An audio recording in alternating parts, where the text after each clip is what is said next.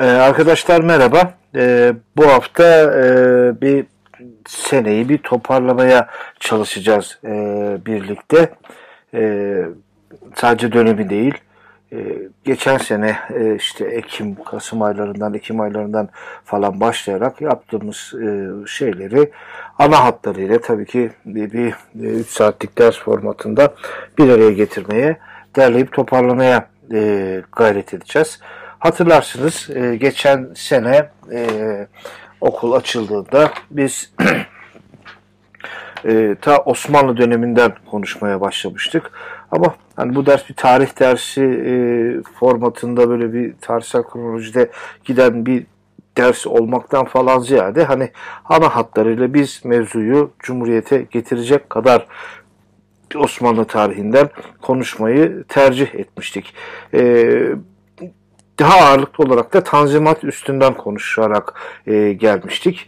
E, tanzimat dediğimiz şeyin e, yani neyi tanzim ettiğiyle, Tanzimat onun çoğulu oluyordu malum. Tanzimatın neyi tanzim ettiği düşüncesinden e, bir hareket etmeye çalışmıştık. Çünkü tanzim düşüncesi Osmanlı'ya biraz yabancı bir düşünceydi. Reform düşüncesi biraz yabancı bir düşünceydi. E, bunu anlayabilmek için de daha öncesindeki nizam-ı alem düşüncesine e, gitmek falan gerekiyordu. Osmanlı klasik döneminin nizam-ı alem düşüncesine gitmek gerekiyordu. Biz bu nizam-ı alem düşüncesini şeye benzetmiştik. Hatırlarsınız e, daha çok böyle bir ne örneğini vermiştim? İşte doktora gidiyoruz. Doktor bizi e, işte ameliyat ediyor.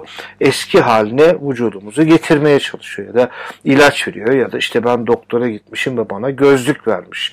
E, gözümde bir arıza olduğu belli ama al diyor bunu diyor işte eski haline e, getirmeye elinden geldiğince uğraşıyor. Yani kafasında bir e, bir e, olması gereken bir insan vücudu algısı var. Bu hiçbir sorun çıkmayacağı anlamına gelmiyor. Ama gözünle göremiyorsan kulağınla gör falan demiyor. İşte kulağımla tutturabileceği yüzüme, burnumla tutturabileceği bir gözlük vermeyi tercih ediyor. İşte nizam-ı alem düşüncesi de buna benziyor. Yani doktor size işte tansiyonunuz yüksek ilaç veriyor. Yani yüksekse yüksek tansiyonu diyor işte damara bağlayalım falan diyor. Saçma sapan bir şey şey yapmıyor. Çünkü vücutta reform yapamazsınız. Yani işte gözün işlevini, kulağa, burnun işlevini ağza falan yüklemeniz mümkün değildir. Restore edebilirsiniz. Onu ilaçla tedavi edebilirsiniz onu.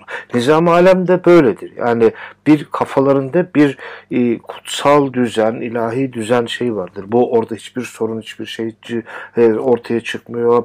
Her şey güllük gülistanlık anlamında falan filan değil. Tabii bizim vücudumuz gibi e, daha büyük hastalıklar için Allah korusun diyelim ama nezlesi oluyor, grip oluyor, gözlük kullanıyorsun, kulağın ağrıyor, başın ağrıyor. Bir sürü e, işte yıl içerisinde gün içerisinde sorunlar karşılaşıyoruz. Bunu zaten kimini bekliyoruz, kendisi geçiyor, kimisi doktora gidiyoruz, ilaç kullanıyoruz ve veya ameliyat oluyoruz. Bir ara bu şekilde tedavi oluyor. Nizam-ı alemde de böyle. Osmanlı'da nizam-ı alemde de sorunlar elbette çıkıyor. Ama işte sorunu çözmenin mantığı çok farklı. Çok Osmanlı klasik dönemine girebileceğimi bile zannetmiyorum. Değil mi? Zaten gidecek ne vaktimiz ne zamanımız falan filan var.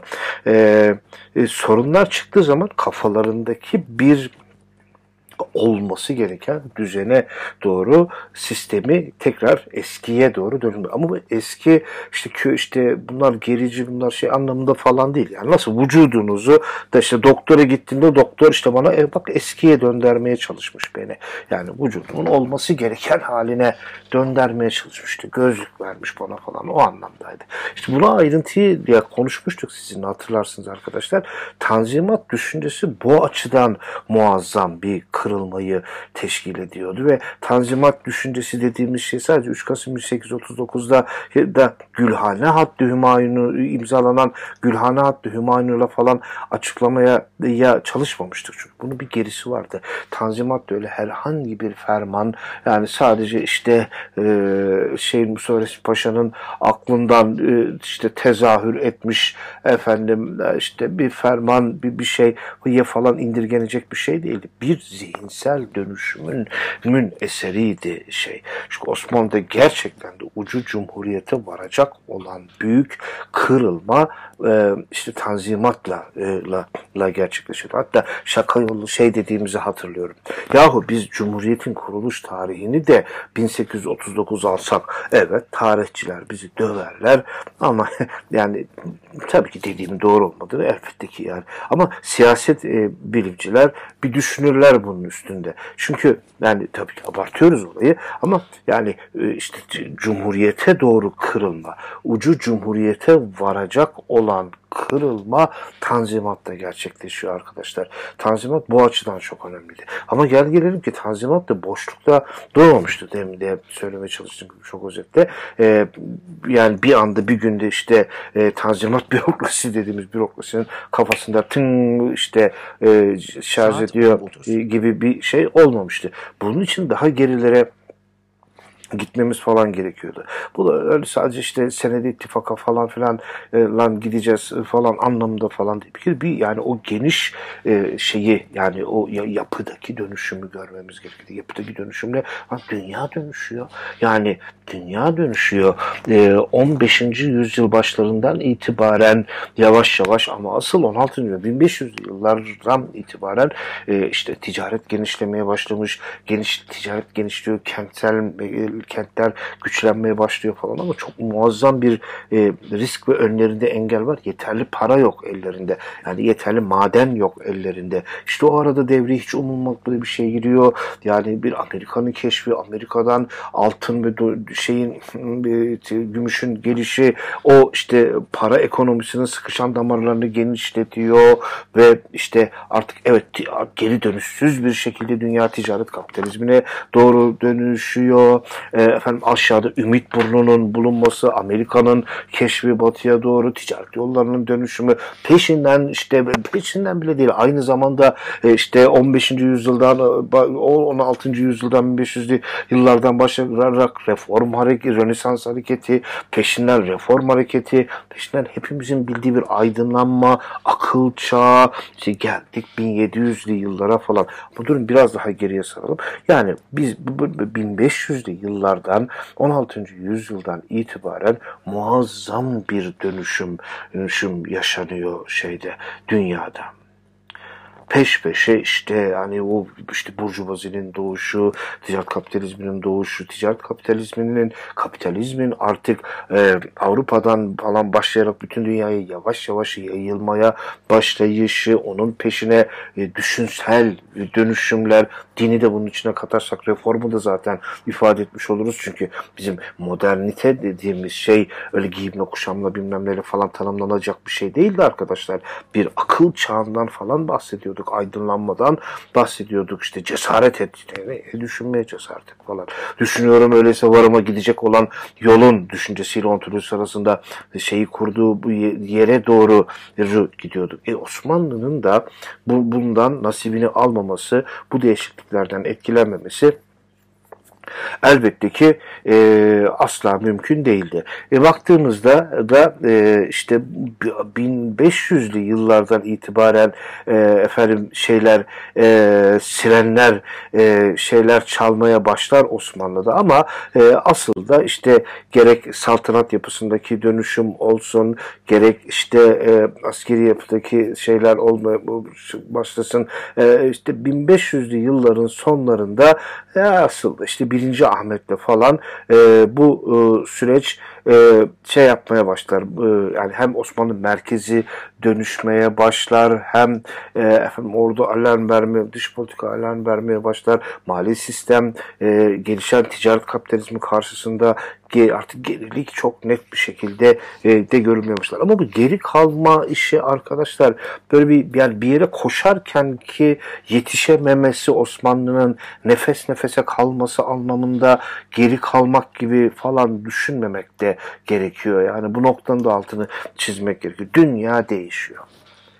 Yani dünyanın e, ekonomisi değişiyor, kafası değişiyor, artık akılla düşünmeye başlıyor, din algısı, tabii gene Hristiyan bu adam da, de, de, işte Hristiyanlar yüklediği anlamda de, değişimler, dönüşümler olmaya başlıyor, kent yaşam alanı, mekan ufaktan değişmeye başlıyor.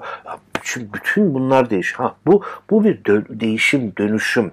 Osmanlı'nın buna uyum sancıları diyelim. Tanzimatsa işte Osmanlı'daki dönüşümün adı. Osmanlı'daki dönüşümün adı. Tabii ki Batı ile benzer noktaları var, farklı noktaları var. Osmanlı'nın ergenliği diyelim biz buna. Bir kırılma anı. Neye kırılma anı? Yavaş yavaş kapitalist üretim ilişkilerine doğru dümen kırmaya başladığı bir andı Tanzimat. Yavaş yavaş ulus devlete doğru dümen kırmaya başladığı bir andı.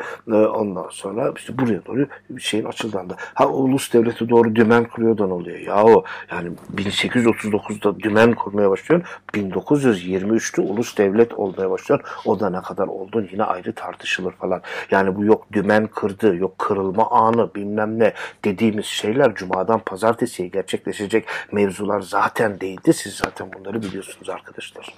Yani öyle yani bir günde, üç günde, bir elli yılda bile olabilecek şeylerden falan bahsetmiyorduk. Bu hani bunlar yani dediğim gibi yani işte Tanzimat ulus devlete doğru dümen kırılma anıdır. Hı, iyi yani işte fermanı Koca Mustafa şey cebine koyuyor, okuyor efendim. Osmanlı bir anda ulus devlet oluyor. Öyle bir şey yok. Yani bu süreç e, bir peşinden iki yüz yıla yakınlık bir sancılı bir sürece getirecek. Yine diyorum bin dokuz yüz yirmi üçte ne kadar tırnak içinde nation state olduğunda tartışılır. E, yani tartışılır tabii ki. Yani bu böyle uzun bir süreci beraberinde götürüyoruz ama yani zaten e, bu iş böyle hani Tanzimat'la başlıyor dediğin zaman bile geriye gitmen gerekiyor. Bu iş aslında dünyanın kapitalist üretim ilişkilerine doğru dümen kırması ki o da yani uzun bir süreç. E, öyle ben ona da bir gün veremiyorsun, bir saat veremiyorsun. Tabii tabii ki veremiyorsun. Sosyal olayların dönüşümü, ekonomik olayların dönüşümü, üretim ilişkilerinin dönüşümü öyle yani işte Roma'nın yıkılışı öyle bir günde falan olan işler falan değil yani arkadaşlar. O Tanzimat'ın gerisine doğru gittiğinde işte bin altı yüzlü yıllara doğru ilk artık yavaş yavaş bunun izlerini görmeye başlıyorsun ama asıl işte bizde de hani daha işte Lale Devri ile bu genelde bazı yazarlar düşünürler, Osmanlı tarihçileri bu işi Lale Devri'ne kadar falan da geri götürürler ama ne bizde hani Lale Devri deyince Lale bu filmi, filmi şarkıları falanla Lale Devri, Lay Lay Lom Devri falan böyle işte değil. Yani tabii ki öyle bir şey değil. Ama yani öyle bir algı da var açıkçası. E, Lale Devri denilince hani böyle hani böyle har vurup parmağı savuruyorlarmış Allah'a şarkılar. E tabii o da var yani o şey değil ama bir dönüşümün falan da aslında başlangıç motorunun Lale Devri olduğu da söylenmiş. Tarihçilerin kendi arasındaki dert diyelim biz ona. Yani evet yani ama o, orada da bir şeylerin olduğunu falan lan tabii ki görüyorsunuz. İşte yavaş yavaş biraz daha tarihin üstüne geldiğinizde toprak sistemindeki bozulmanın etkilerini görmeye başlıyoruz. Çünkü vergilendirme sistemi değişmeye başlıyor. Yani as, as, karşında artık senin burjuvazinin finanse ettiği bir asli orduyla karşına çıkmaya başlıyorlar. Sen hala yani prekapitalist yapıyla, tımar sistemiyle e, finanse ettiğin bir ordu besliyorsun falan. Şimdi bu ordu, askerlik, vergi, bilmem ne bunlar oldukça iç içe yapılar arkadaşlar. Yani o hassas mekanizmaların birini çektiğin anda hepsi dönüşüyor. Yani Osmanlı'nın dönüşümü de işte asker ya, savaşlarda yenildikleri görüldü. Böylece reforma başladıklara indirgenecek bir şey değil. Yani o zaman yani eğer bu, bu kadar basit indirgeniyorsa e, bu, peki bu yok mu? Evet var. Yani dışarıdan baktığında evet askeri yenilgiler var ve askeri yenilgiler sebebiyle efendim Osmanlı'da reform başlıyor. Ama ona bakıyorsanız hep söylediğim örnek gökyüzüne baktığım zaman da ben her Allah'ın günü güneşin dünyanın etrafında döndüğünü görüyorum diye söylüyorum ama bilim öyle değil diyor yani. Ama benim gördüğüm çünkü dışarıdan bakılanla şey, evet dışarıdan bakıldığında o gün için dışarıdan bakıyor olaydık belki de yani diyecekti ki ya evet işte askerlikte bunlar savaşta yenildi. Askerlik şeyleri kötü gidiyor. O yüzden de reforma gittiler ama yok işte ben de baktığımda güneş dünyanın etrafında dönüyor. Ee, ama öyle değilmiş işte yani. Neyse, yani velhasıl bu aslında bu hani büyük bir dönüşümün bir şeyi. Dünya dönüşüyor, kapitalist üretim ilişkilerine doğru dönüşüyor. Onun getirdiği işte şeyler olur, Rönesans reformu, her şey her şey. Osmanlı'da buna bir uyum sağlama süreci. Tabii bu süreç uyum sağlama süreci de hani böyle yani güllük gülistanlık olmuyor işte. Bütün tarihimiz aslında bu bu uyum sağlama süreci, sağlayamama süreci, uyum sağlama sürecinin yarattığı kolaylıklar, zorluklar, o zorlukların yeni sorunları, onu çözüm. Hani onun tarihini yaşıyoruz. Hani hala yaşıyoruz. Yıl iki bin yirminin ortasına geldiğimiz bu dönemde de velhasıl kelam yani işte getirilen, bizi getiren işte bin sekiz yüzlerin başına geldiğimizde arkadaşlar işte senede ittifak oluyordu. Senede ittifakın en önemli şeyi yani ilk defa padişah kendi tebaası ile aslında teknik anlamda bir imza atmıyordu yani, ama imza atıyordu ya. Yani imza atıyor. Hani o imza E, tabii padişah imzası bu bir şey yani e, e, yok zaten hani, ama hani e, siyasi anlamda bir imza atıyordu. İlk defa kendi e, içerisindeki unsur ayanlarla, ileri gelenlerle, kodamanlarla, ensesi kalınlarla e, siyasi anlamda imza atıyordu. Ha, tabii bu imza akıbeti kısa sürecek ama bu da önemli bir dönüşümdü. Yani e, bin sekiz yüz sekiz yani bu anayasa tartışmalarında falan işte Türkiye'nin Magna Kartası, Magna Karta'na kadar anayasa, o da ayrı tartışılır. Senedi ittifakına kadar Magna Karta, senedi ittifakına kadar anayasa. Aba yani bu anayasa Tartı, Türk anayasa düzeni tartışmaları falan filanın en tatlı, en bereketli konularından biri. Hiç oraları da zaten hani süremizde çok şey, oraya da giresi bir şey yok. Ama arkadaşlar işte e, olayda e, işte bu senedi ittifakın peşinde zaten o bin sekiz yüz yirmi altıya geldiğimiz aa, bu, bu aralar hatta işte e, de yani hayırlı olay on altı Haziran bin sekiz yüz yirmi altıda Vakayı Hayriye şey olacak. Yani Yeniçeriliğin kaldırışı. E, Murat Bey belge, başka yazarlarda ama hani benim aklımda o kaldığı için söylüyorum. Yani Osmanlı dönüşümü, Osmanlı'nın tanzimatasına Vakayı Hayriye'ye getirir ki çok doğru olduğu noktalar da vardır. Hani o Yeniçeriliğin, o sistemin önündeki stoper şeyi kaldırılamayaydı. Osmanlı reformlarından bahsetmemiz de pek mümkün olmayacak. Doğru. Yani şimdi doğru evet yani, ama gerçekten hiç kaldırılmasaydı ne olurdu ne biterdi, tarihte hani olsaydı ölseydiyle bir şey söylememiz mümkün değil ama hani mantık bizi oraya da götürüyor. E zaten ondan sonra da süreç bizi tanzimata getiriyordu. Tanzimatın kafası e, bu idi, şeyi mantığı bu e, idi. Bir tanzim düşüncesi, reform düşüncesi e, vardı.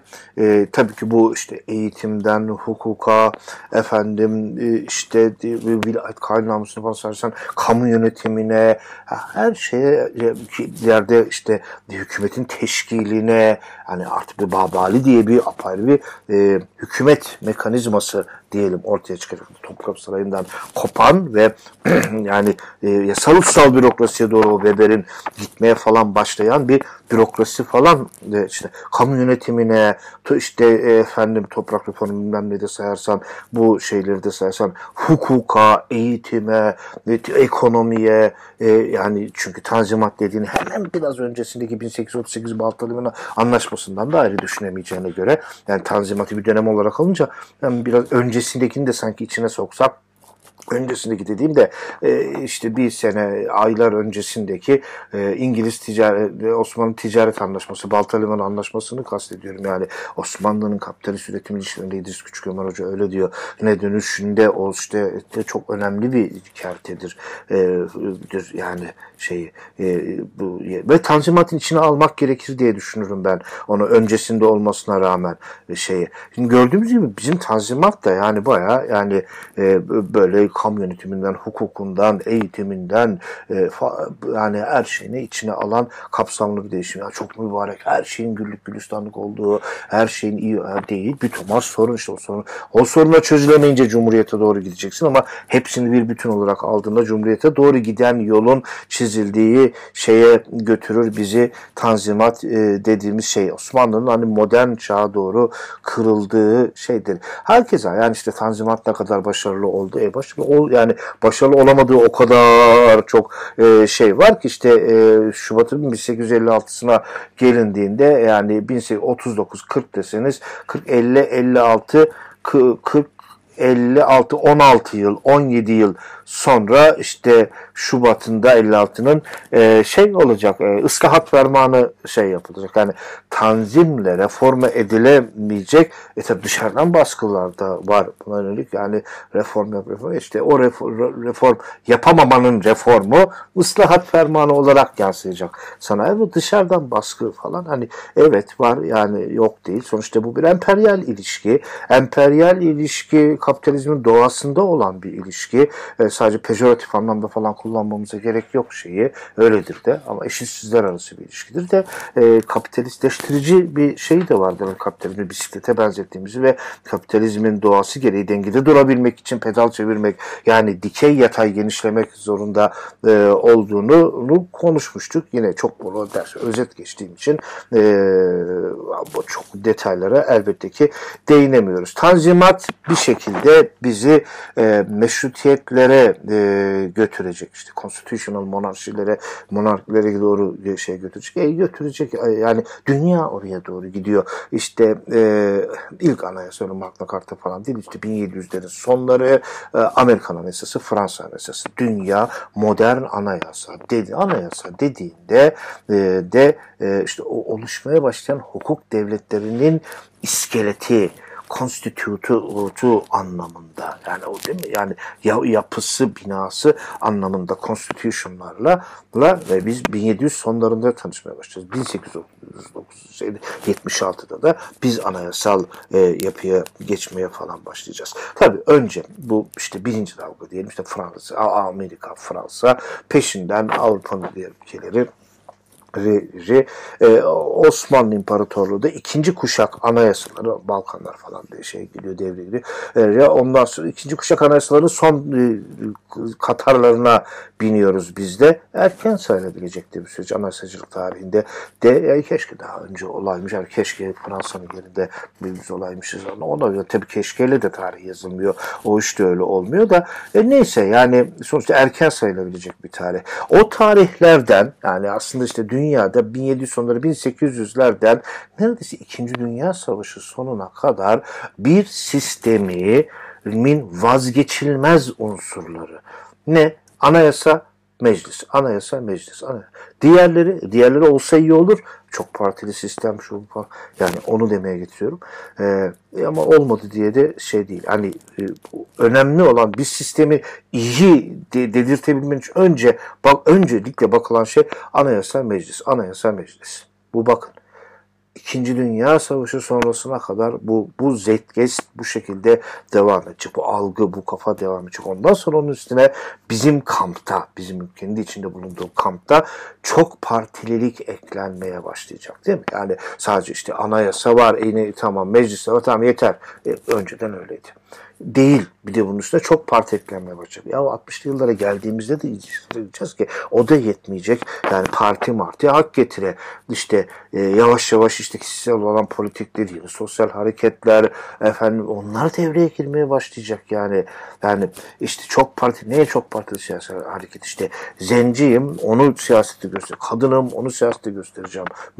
L G B T'yim, onu siyasette göstereceğim. E bunlar ne kazanmaya falan başlayacak. Hani çok e yeni bir şey ekleniyor bunun üstüne.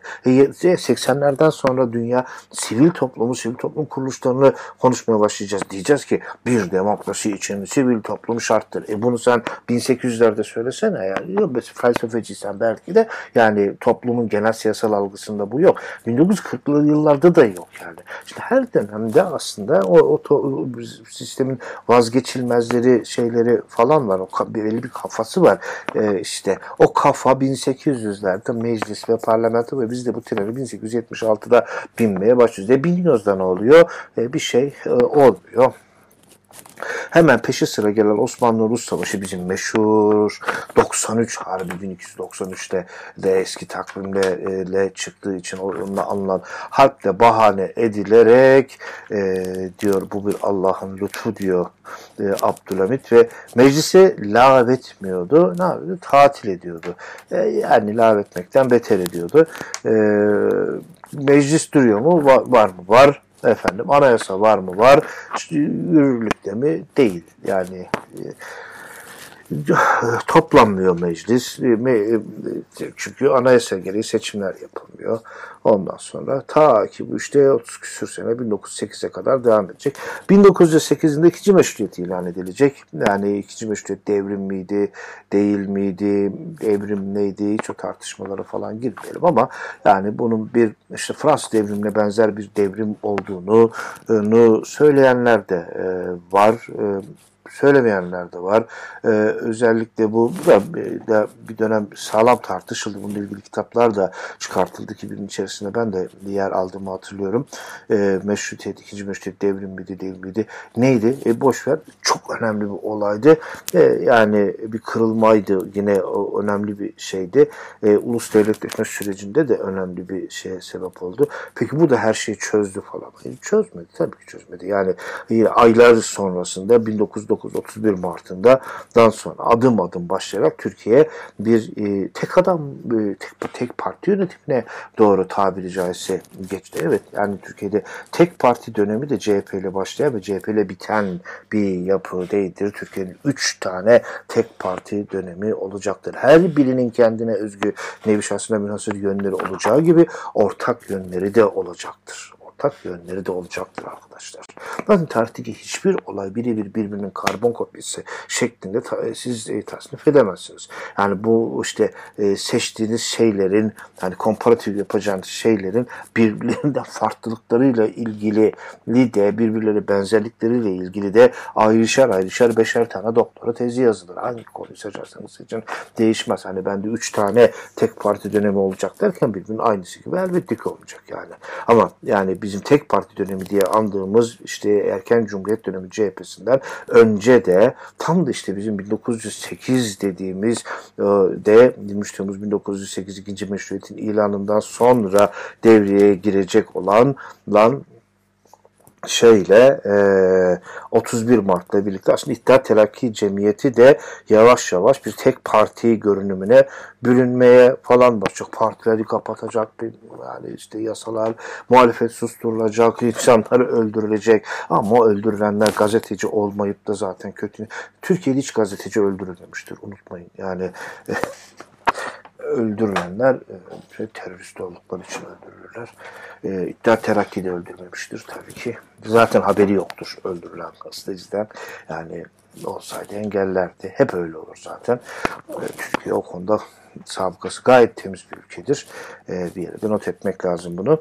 Neyse yani konuyu da çok şey yapmak istemiyorum. Hazır İttihat Terakki gelmişken iki satır İttihat Terakki'den de bahsederek yavaştan milli mücadeleye doğru da Ee, geçmek de isterim. İttihat Terakki'nin o içerisindeki pozitivizmi de derste tartıştığımızı, onun içerisindeki order and progress'i de konuştuğumuzu ve tırnak içinde tabii öyle bir şey yok. Bir çeviri yanlışının da olduğunu da konuştuğumuzu da hatırlıyorum arkadaşlar.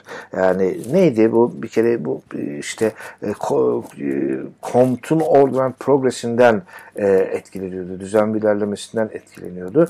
Ama bu adamlar yani nasıl işte partinin ismini Order and Progress'ten e, şey koyuyorsun e, ilham alıp koyuyorsun. İyi ne güzel.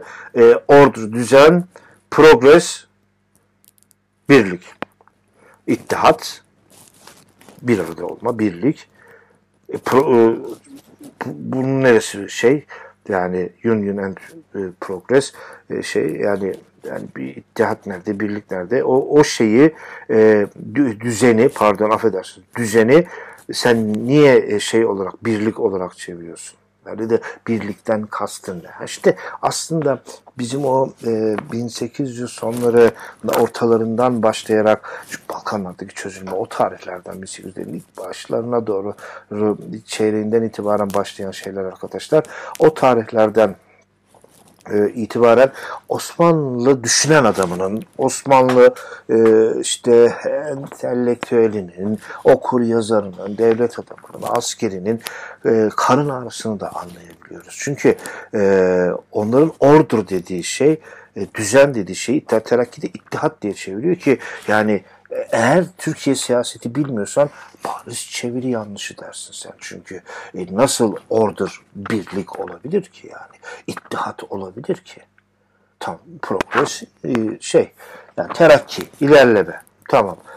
Şimdi ama bu insanların da bu, bu uyduruk Fransızca kelimeyi çevirememeleri diye bir şey söz konusu değil. Ha, demek ki hani sizin şaka yaptığımız çeviri yanlış dediğimiz şey şey olamaz demiştim.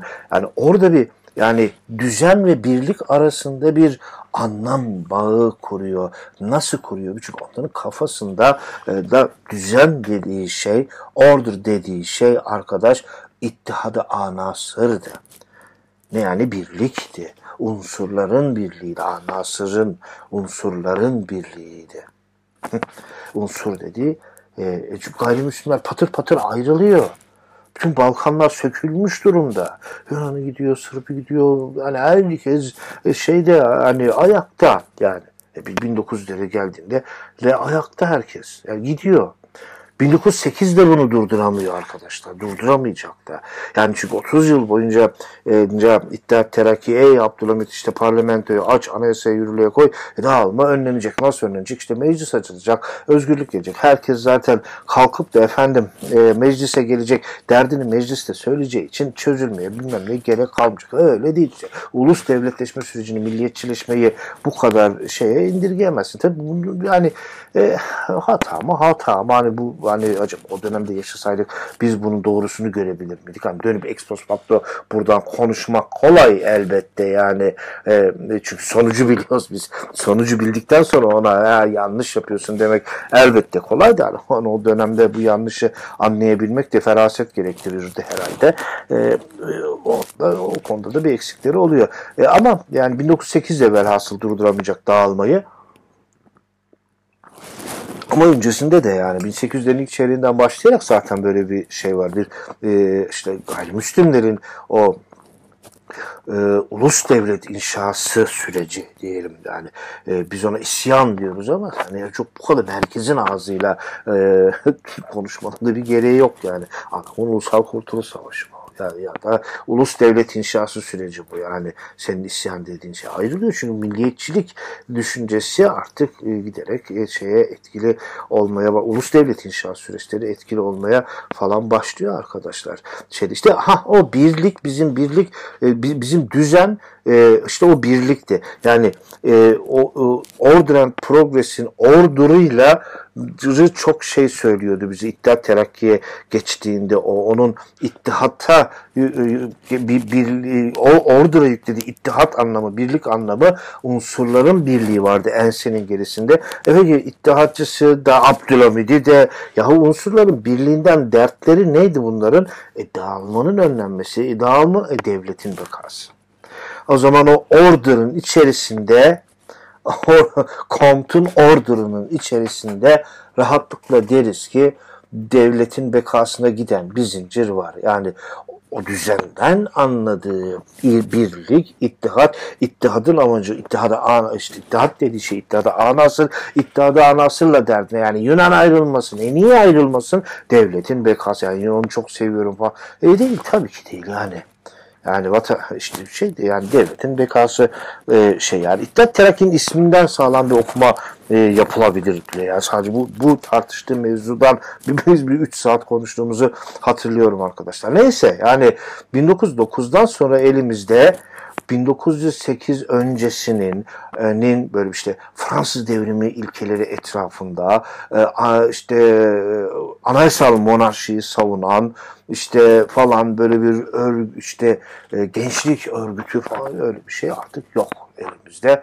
Baya baya yani muhaliflerini köprü ortasında vuran, efendim beğenmediği partiyi kapatan, höt söt gazete yasaklayan falan, kendi döneminin takriri sükunlarını çıkartan bir İttihat Terakki var. Türkiye'nin ilk tek partisi İttihat Terakki var ve e, Türkiye'nin ilk Atatürk'ü de e, Atatürk olmuyor, dolayısıyla son da olmuyor. Yani o tek partili yönetimlerin tek adamları da o, o, ortaya çıkmaya başlıyor. Doğru ya yani o rejimler her zaman kendi şeylerini doğru. Buradan hani yani o işte o, Ulu Önder muhabbetine falan gir, şey yapma, girmeyelim.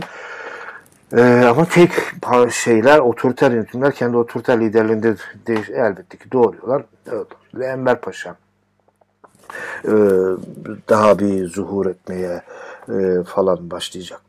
Ee, biz o tarihlerden sonra işte biraz daha e, milli mücadeleye doğru geçmiştik ama milli mücadele dediğimiz şeyi de biraz geriden almıştık. Biz de Balkan Savaşları'ndan almıştık şeyi. Niye? Çünkü milliyetçilik düşüncesinin yaygınlaşmasında hele hele özellikle İttihat Terakki'nin e, Balkan Savaşları'nın sonrasında Türk milliyetçi, o İttihat'ı anasırdan yavaş yavaş milliyetçiliği düşünceye doğru kayışında Rıza Nur buna işte o dönemleri anlatırken işte milliyetçiliği bir çanak gibi kalbimde taşıyordum. Söylesem imparatorluk parçalanacaktı dediği dönemlerden söylediği dönemlere doğru geçiş Balkan Savaşları dönüşü böyle bir kerteydi idi e, ve, ve unutmayalım ki yani de Balkan Savaşları'ndan e, dokuz Eylül yirmi iki bir hat şey çiziliyor ya arkadaşlar. Niye? E, yani şimdi bak e, Balkan Savaşları biter, bir nefes alırsın almazsın pat Birinci Dünya Savaşı.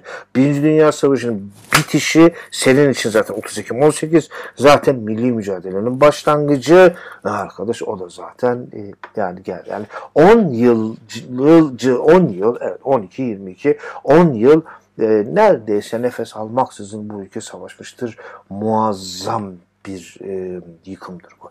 E, Cumhuriyet kurulduğunda da, e, da elde e, insan sermayesi doğru düzgün yoktur. Sadece yani ekonomik sermaye falan filan bırakın. Yani okuryazar nüfusunu, entelektüel nüfusunu, her şeyini yitirmiş bir ülke vardır. Yani Osmanlı'daki demir yolundan daha berbat bir demir yolu kalır elimize. Niye? Ama şimdi bir sürü demir yolu var da yani işte hey, Hicaz demir yolu bile artık senin demir yolun değildir. Niye? Artık Hicaz senin ülken değildir yani.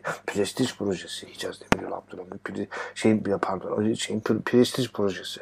E yok, o da kalmayacaktır elinde yani. Yani yol zaten yok hakeza yani.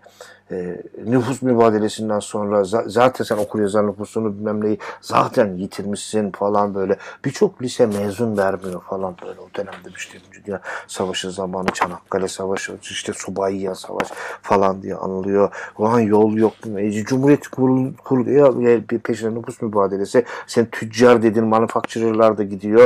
E, ne kalıyor? Hiçbir şey kalmıyor. Yani e, işte o yüzden hani olayın ta hani hem zihinsel dönüşümü bilmem neydi için alacak şekilde. Hem de Anadolu'daki nüfus deseninin değişim sürecinde de bu Balkan Savaşları çok önemli arkadaşlar. E, bugünkü kafamızdaki Anadolu'yu tahayyül ederken de çok önemli. O yüzden Balkan Savaşları'ndan almıştık. Bu e, bu işte demin de nüfus mübadelesi ne falan da değinmiş olduğum ama kısaca onu da şey yapalım.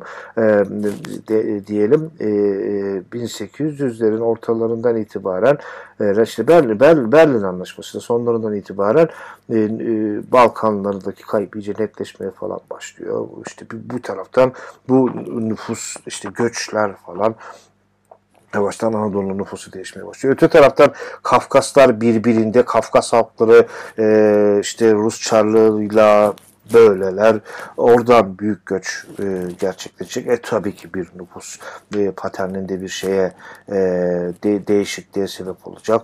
E, yani işte Milli Mücadele Dönemi, Kurtuluş Savaşı, e, işte, işte nüfus mübadelesi, peşine bin dokuz yüz otuzlu yılların ortalarındaki Trakya olayları, altı yedi Eylül olayları, belki bunlar daha geç tarihler falan ama yani nüfus mübadelesini işin içine koyalım.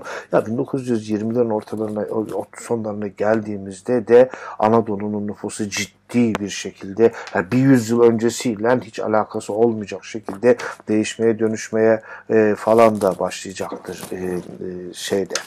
Bir yandan Anadolu e, yeniden sıfırdan inşa edilirken aslında Osmanlı e, Türk entelektüeli de Anadolu'yu siyasi anlamda keşfetmeye ye, falan bir yurt olarak inşa etmeye, ulus devletin ana vatanı olarak inşa etmeye falan da başlayacak. Bu aman daha öncesinde Osmanlı'da Anadolu önemsiz dönüyor. Öyle bir şey yoktu.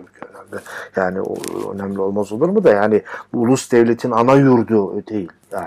Osmanlı için böyle bir anlamı zaten olamaz Anadolu'nun. Hem nüfus deseni değişmeye başlıyor, ulus devletin teritorisi olmaya başlıyor, hem o patern değişmeye başlıyor, daha Müslüman yoğun, yoğun hale gelmeye başlıyor falan. Ee, diğer etnisiteler temizleniyor, bir Kürtler, Eziler, mezhep olarak da Aleviler kalacak yani sosyolojik anlamda kalacak derken sosyolojik anlamda bir çoğun azınlık o olabilecek. Yoksa saymaca azınlık e, hala bugün de Ermenisi de var, Yahudisi de var da yani bunlara turistik düzeyde yani ya da işte kaç tane hani bu, bugün yaşayan Arnavutların yani sosyolojik anlamda, siyasal anlamda bir e, kayda değer azınlığı saymıyorsun işte yani elindesinde kala kala Kürtler ve Aleviler. Zaten sorun olduklarına bakıyorsun onlar. Yani hala aslında bu süreç, bu sorunlu süreç devam ediyor yani. O yüzden Türkiye'nin e, Trakya olayları da bitmiyor. Peş peşe peş peşe bir sürü Trakya olaylarımız da var. E, yani Türkiye'nin altı yedi Eylül'leri de bitmiyor. E, tarihler değişiyor. altı yedi Eylül'e muhatap olan e, etnisiteler değişiyor. altı yedi Eylül'leri gerçekleştiren aktörler değişiyor ama ne Trakya olayları bitiyor ne şeyler e, efendim altı yedi Eylül'ler bitiyor. Bitmiyor yani o, çünkü bu süreç devam ediyor. Yani evet neyse yani biz bir milli mücadeleydi aslında daha öncesindeki şeyden alıp getirmiştik ve milli mücadelenin ne zaman başladığını konuşmuştuk uzun uzadıya ve on dokuz Mayıs'ın geç bir tarih olabileceğini, onun yerine otuz Ekim bin dokuz yüz on sekiz'i almanın önemli olacağını söylemiştik arkadaşlar. E niye? Yani o altı ay insanlar bomboş oturmuyor. Milli mücadele başlıyor. Nasıl başlıyordu? İşte ilk dönemi demiştik. Biz iki, iki döneme ayırıyorduk hatırlıyorsunuz milli mücadeleyi. Yani birinci dönemi, ikinci dönemi, birinci dönemi Kongo dönemi, birinci dönemi daha merkezi olmayan e, örgütler, e, bunlar paramiliter örgütler, silahlı örgütler, yahu işte Topal Osman'ı, e, de, Demirci, Efe, Mehmet Efes'i, Karayılan'ı, işte o su bu su şusu, e, Çerkez Etemi, yani e, işte paramiliter örgütler bunlar yahu işte bunlar var, e, kuva, e, şeyler var, e, Reddil Hak Cemiyetleri ve e, Müdafaa Hukuk Cemiyetleri var, yok gazeteler var, şunlar bunlar var. Yani birçok açıdan dan böyle e, Anadolu'nun, Tarık Zafer Tunay Hoca'nın lafını kullanmıştık değil mi? Yani çoban alevlerine benzeyen şekilde böyle ele, e, işte Anadolu'nun yandığını söylüyorlar. Yani çoban ateşleri işte çoban ateşini derste de konuşmuştuk. Üstüne işersin söner çoban ateşi yani. O bin tane çoban ateşi bin bardak suyla söner. Bitti. Yani onun onun yangına çevrilmesi lazım demiştik. Anadolu'daki o bin tane çoban ateşinin bir tane yangına çevrilmesi. İkinci evre yani o merkezi bir örgütle bu işin şey yapılması e, evresi. yirmi üç Nisan'ı burada bir e, sembolik e, şey olarak almıştık. Tarih olarak almıştık. Yani örgütsüz evreden örgütlü evreye geçiş ve artık Ankara'da merkezi bir örgüt yapısıyla bu işin şeyinde. Ama tabii bu da çok mutlak bir şey dedi. Yani yirmi iki Nisan'da örgütsüz bir yapı var. yirmi dört Nisan'da herkes Ankara'ya merbut. Herkes Ankara'nın dedi öyle bir dünya yoktu yani ama illa sembolik bir tarihi arayacaksak birinci evrenin bitip ikinci evrenin başladığı şeye mutlak bir tarih olmadığını yani bin dokuz yüz yirmi'de de yirmi bir'de de efendim e, şeylerin devam ettiğini yani Ankara'nın hala tek ve mütehakkim otorite değil yani olamadığını biliyoruz yani e, ama bir tarihi alacaksak işte birinci evreden örgütsüz evreden örgütlü evreye geçişin yirmi üç Nisan bin dokuz yüz yirmi tarihi olabileceğini e, olarak kabul edebileceğimizi söylemiştik. Böylece otuz Ekim bin dokuz yüz on sekiz'in Mondros'un ilanıyla biz milli mücadeleyi başladık. İki evreye ayırdık. otuz Ekim on sekiz, yirmi üç Nisan yirmi, birinci evre kongreler dönemi ama yirmi üç Nisan'ın daha sembolik bir tarih olduğunu unutmayın. Sembolik tarih olması önemsiz değildi amana. Yani yani sembolik değil. Yani önemli de biz o, şimdi ona bir şey bir, bir değer yüklüyoruz. Sembol şeyi yüklüyoruz yani. Neyse yirmi üç Nisan'dan gerisi de ve efendim e, şeydi e, örgütlü evredi. Ama bu arada e, gerisini konuşmadık tabii. E, bu arada üçte e, düzey belirlemiştik biz milli mücadeleyi konuşmak için. Tabii düzey bizim uydurduğumuz bir şeydi. Yani o dönemki aktörlerin e, sahip olduğu bir bilgi bilinç değildi. Yani onlar bilinçsiz anlamında değildi. Yani e, e, biz onu teorize ediyorduk daha doğrusu. Hani e, o dönemi anlayabilmek için benim e, E, icat ettiğim bir şey diyelim. Yani icat mı? Olmuyor tabii ki. Yani birinci düzey demiştik. Birinci düzey güç mücadelesi, işgal güçleri, Sovyetler Birliği, İslam ülkeleri ve Anadolu arasındaki güç mücadelesi demiştik. Power struggle demiştik. Bu power struggle e, lafını da çünkü yani struggle'dan geniş bir laf. E, yani ittifaklardan açık savaşa, silahlı savaşa, ayak oyunlarından efendim e, adam harcamaya, dostluğa hepsini içine alacak karmaşık bir şey olarak e, almıştık yoksa. Şimdi e, birinci de güç mücadeleleri dediğimizde bakın Anadolu, yani ne Mustafa Kemal'den bahsediyoruz, ne Ankara'dan bahsediyoruz, ne Türkiye Büyük Millet Meclisi'nden bahsediyoruz. Çünkü Anadolu'da birçok aktör vardı hatırlıyorsanız. Yani bir tane yoktu ki yani. Mustafa Kemal de Ankara'da onlardan biri ama adım adımda en önde gelen ve ondan sonra da tek e, aktör olacaklar. Ama yani milli mücadelenin başında daha yoklar bile yani. Var ama rüşeym haldeler diyelim, öyle latent haldeler, öyle diyelim yani. Eee şeyi. E, o yüzden Anadolu deyip geçiştiriyoruz. Şimdi bir tarafta işgal güçleri var. Şimdi açık bir işgal var yani. Hani e, Yunan işgali, İtalyan işgali, Fransız işgali. E, işgal güçlerinin kendi arasında sorunlar var. E, biz Fransa'yla çok erken bir tarihte Fransa Anlaşması imzalayacağız, Ankara Anlaşması imzalayacağız. Onlar tasarrağı toplayıp bırakacaklar, gidecekler. Onların İngilizlerle kendi arasında anlaşmazlık var. Yunanlılar efendim e, şey affedersiniz İtalyanlar gelmiş. Doğru düzgün istedikleri yerleri alamamışlar. E, çoğu yer Yunanlara verilmiş. Ona bozuk atıyorlar. Ah, yani Yunanlılar kendi içerisinde birbirine girmiş durumdalar. Yani kral değişecek. Öteki kralı maymun ısıracak. Ah, işte yeni kral Almancı. Yani İngilizlere soğuk. Allah'ım yani o, Yunan solu ne işimiz var Anadolu'da şeyinde İzmir'de Yunan komünistlerinden, Bolşeviklerinden e, askeri alınıp da Anadolu'ya getirenlerden yanılmıyorsam yüz yirmisi, yüz küsürü şimdi şey yapmayalım. İzmir'de incir şey şeyde e, evet o İnciraltı limanında işte vatana ihanetten yani çünkü onlar savaşmayalım diyorlar. Yani bizim için iyi ama hani Yunan askeri için vatana ihanet kurşuna dizip öldürülecekler. Yani bu, bunda da güzel de bir çalışma da yapıldı arkadaşlar. Bu Yunan e, komünistlerinin Anadolu'ya şeyiyle ilgili e, olarak da. E, neyse yani Yunanlar kendi şeyle dertlerinden ama işte power struggle kardeşim yani bizim power struggle lafı içerisinde e, Yunan'ın kendi içerisindeki didişme de var bizim şeyle ilgili. Efendim İtalyan'ın e, İngilizlere küsmesi, istediği yeri alan Fransızlara madem olmuyor çekip tastara toplayıp erken gitmeleri, İngilizlerin inadı hepsi var. E, burada Rusya var. Rusya e, önemli bir faktör demiştik. Rusya'da devrim oluyor. Devrim oluyor da bir şey olmuyor.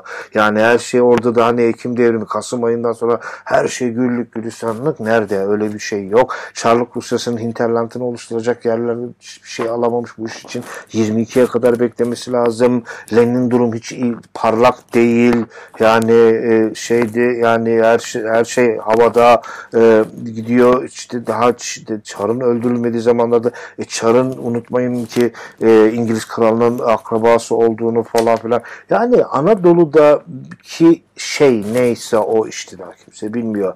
E, İngilizlerle bu Anadolu'da olan şey arasındaki İngilizlerin dediği olursa Ruslar içinde durumun kötü olacağı ayan beyan ortada. E o dönem o zaman bizim bu işte power struggle'ın içerisine hoppa bu Ruslar da e, a, dahil ediyor zaten. Her yerde topu karşı sahada karşılama muhabbeti diyelim biz buna.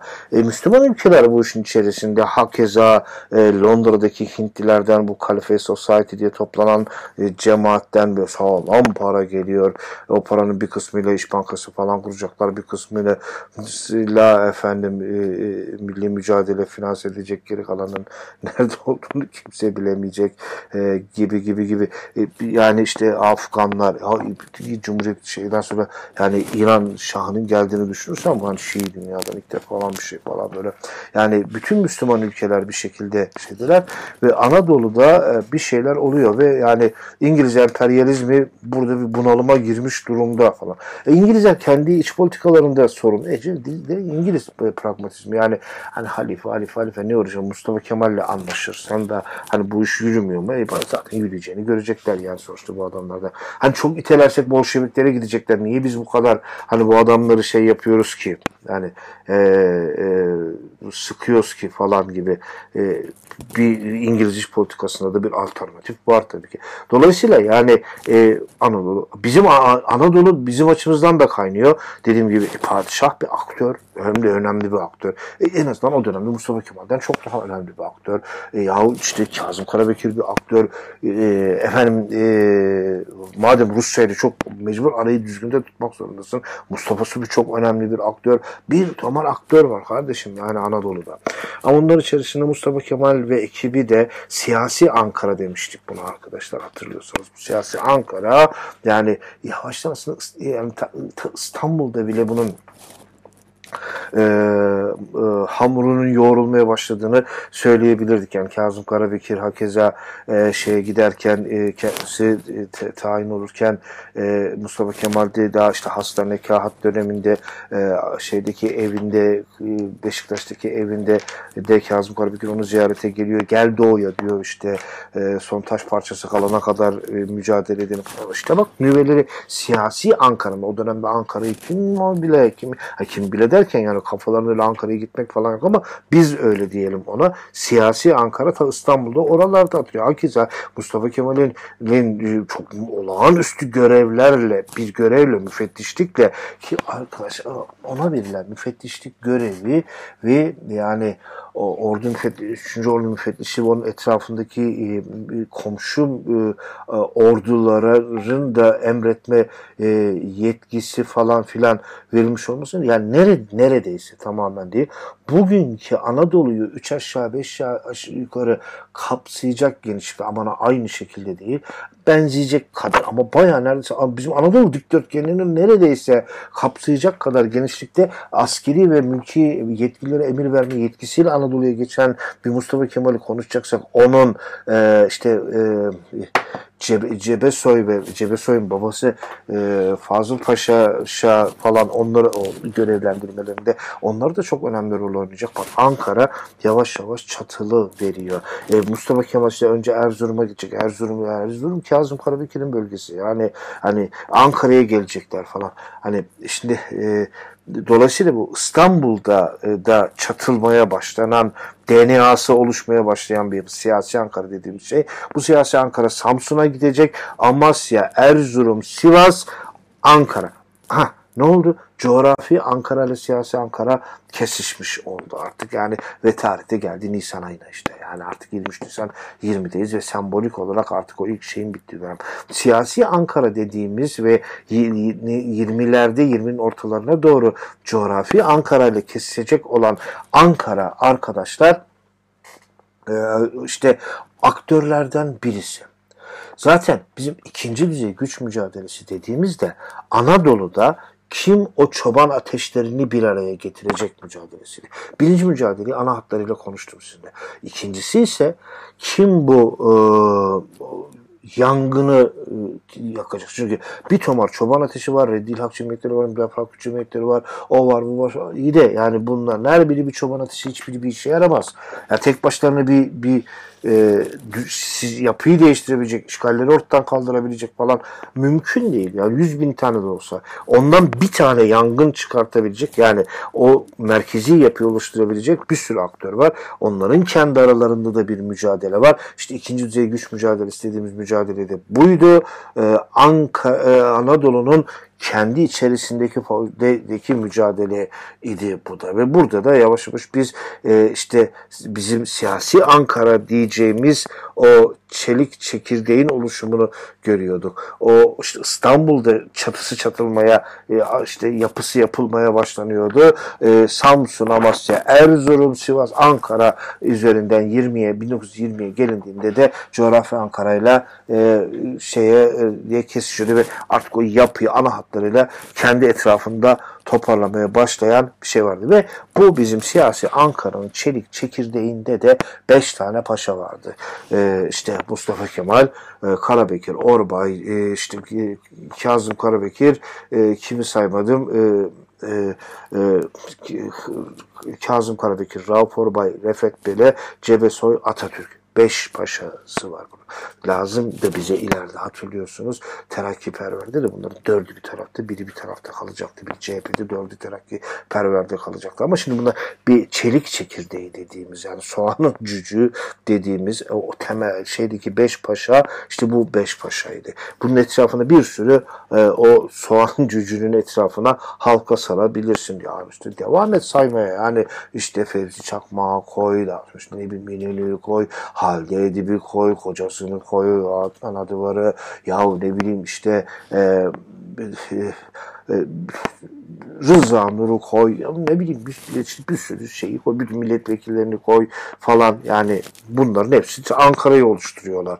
E, hem siyasi Ankara'yı hem coğrafi Ankara'yı oluşturuyorlar. O temelde beş paşa. Ve unutmayalım ki bizim üçüncü düzeyde güç mücadelesi dediğimizde Ankara'nın kendi içerisindeki güç mücadelesiydi. Hangi Ankara'nın? Siyasi Ankara, coğrafi Ankara'yla kesişmeye başladıktan sonra Ankara'yı oluşturan özellikle bir beş paşa, ama sadece bu beş paşa değil'nin de kendi içerisinde bir mücadelesi, bir power struggle'ı vardı.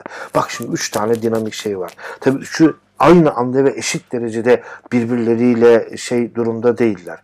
Lakin yani bir birinci düzey güç mücadelesi dediğimiz güç mücadelesi içinde İngiltere'si, Fransa'sı, İtalya'sı, Yunanistan'ı ve Anadolu'su var. Artık öbür tarafa Sovyet Rusya ve Müslüman ülkeleri de koyduk. Anadolu, Anadolu jungle. Bir tomar Milli Müdafaa Hakkı Cemiyeti, bir tomar Redilak Cemiyeti, paramiliter örgütler, e, huzursuz bürokratlar, askerler Anadolu'ya geçmeye çalışıyorlar. Ne yapacaklarını bilmiyorlar. Bir şeyler, işte Mustafa Kemal de bunlardan biri, Kazım Karabekir de bunlardan biri. Yani Halide Edip kocası işte bir sürü alayı vala ile efendim kaça göçe tüccarla karısı kılıklarından Anadolu'ya geçmeye çalıştıkları işte şey tekkesine, bizim merkez kampüsü yukarısındaki tekkede falan onlar yardım edecek.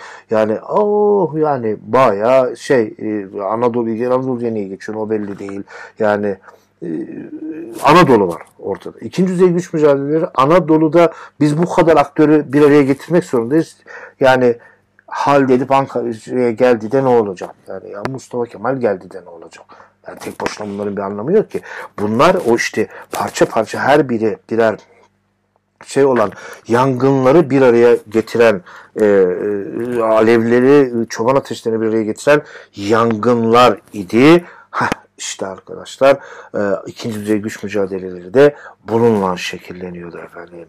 E iyi de yani işte bir şey durduğu yerde durmuyor. Bu siyasi Ankara'da kendi içerisinde çatışmalar, çelişkiler yaşamaya başlayacaktı. Biz burada Ankara'nın kendi içerisindeki mücadeleler diyecektik ve ben bunun Ekim bin dokuz yüz yirmi yedi'ye kadar, on beş yirmi Ekim ve Nutuk'un okunduğu tarihe kadar devam ettiğini söyleyecektim ve ben uzun uzadıya size efendim e, tek parti dediğimiz dönemin neden bin dokuz yüz yirmi yedi yılında başlasa daha iyi olabileceğini anlatmaya çalışmıştım. Tabii bu oldukça geç de bir tarihti ve e, literatürde buna alternatif Tomarla tarih vardı. Yani tek parti dönemi çok standart, Cumhuriyet'in kurulduğu günden başlatabilirsin. Niye? E, hemen öncesi, aylar öncesinde, Eylül ayında C H P kurulmuş. E, Cumhuriyet peşine ilan edilmiş. Cumhuriyet kurulduğunda tek bir tane parti var. E, işte başlat gitsin yani. Hukuki olarak yanlış yapmış olur musun? Olmazsın. Sorun da yoktur. E, Mete Tunçay Hoca, e, Tanıl Bora Hoca da cereyanlarda ona ima ediyor. Zaten onda hocası da oluyor yani. E, yani takdir-i sükunla bu işin başlamasının doğru olacağını söylüyorlar. Onda da yanlış yok. Hiç tartışmasız orada da başlayabilir. Dediğim gibi Cumhuriyet'in ilanıyla da bunu başlatsan hiçbir yanlış olmaz. Ama ben siyasi olarak bin dokuz yüz yirmi yedi Ekim'inin beklenmesinin hani tam anlamıyla bir tek parti dediğimiz dönemin, Türkiye'nin ikinci tek parti döneminin başlangıç tarihi için bunu bunun beklenmesi gerektiğinin yani bir sembolik tarih olarak yine bunun daha önemli olduğunu düşünüyorum ve bununla ilgili de epey bir şeyler konuştuğumuzu hatırlıyorum ee, sizlerle arkadaşlar. Bir kere yirmi, yani Nutuk okunduğu için başlıyor gibi bir şey falan değildi. Nutuk da burada yani başında bir simgeyi e, oluşturuyordu. Arkadaşlar e, rejim bin dokuz yüz yirmi yedi yılına kadar kendi içerisinde bir mücadele yürütüyor zaten. Yani Ankara'nın kendi içerisindeki mücadele bitmemiş yirmi yediye kadar. Ya da bunu daha e, genel literatürün, yazının e, ifadesiyle söyleyelim. E, ya muhalefet tasfiye edilmiyormuş kardeşim. Yani ne tek partisi? Çatır çatır muhalefet var daha. Nasıl muhalefet var? E meclis açıldığında meclisin içerisinde sosyalistler var, İslamcılar var, bir tomar adam var. Önce onların tasfiye edilmesi lazım. İttihatçılar var, onların tasfiye edilmesi lazım. Suikast bahanesiyle bilmem neyle e işte o çelik çekirdeğin tasfiye edilmesi lazım. Yani, e, yani tek adama doğru gidiyorsun yani. Şimdi e, tek parti de yani tek adam tek parti bunları birbirinden ayırmamak lazım. Yani eğer bu işte otoriter yönetimler otoriter liderleri çıkartır. Otoriter liderler otoriter yönetimleri çıkarmazlar. Otoriter zihniyetler güzel o otoriter yönetimleri, onların tezahür olan tek partileri, onlar da biraz da liderleri şey yapar. Bunlar birbirini besleyen şeyler. Alttan yukarı, yukarıdan aşağı, yani tek tek düze ilişki değil yani işte Atatürk'ten bakarak tek parti dönemini falan anlayamazsınız yani. Yani işte karşılıklı bakman gerekir. Hakeza Enver Paşa'ya bakarak da anlayamazsın. Bugün de bu işi yapamazsın. Ne değil mi? Yani bu yapamazsın. Yani e, o işte şeyi değişir. Şimdi Ee, er, e, erken Cumhuriyet dönemine baktığımızda da bir kere muhalefet tasfiye edilmemiş. Yani yirmi, yirmi dörde baktığımızda. Ama durun şimdi buna gelmeden önce arkadaşlar e, bir mola verelim. E, ondan sonra e, tekrar devam edelim.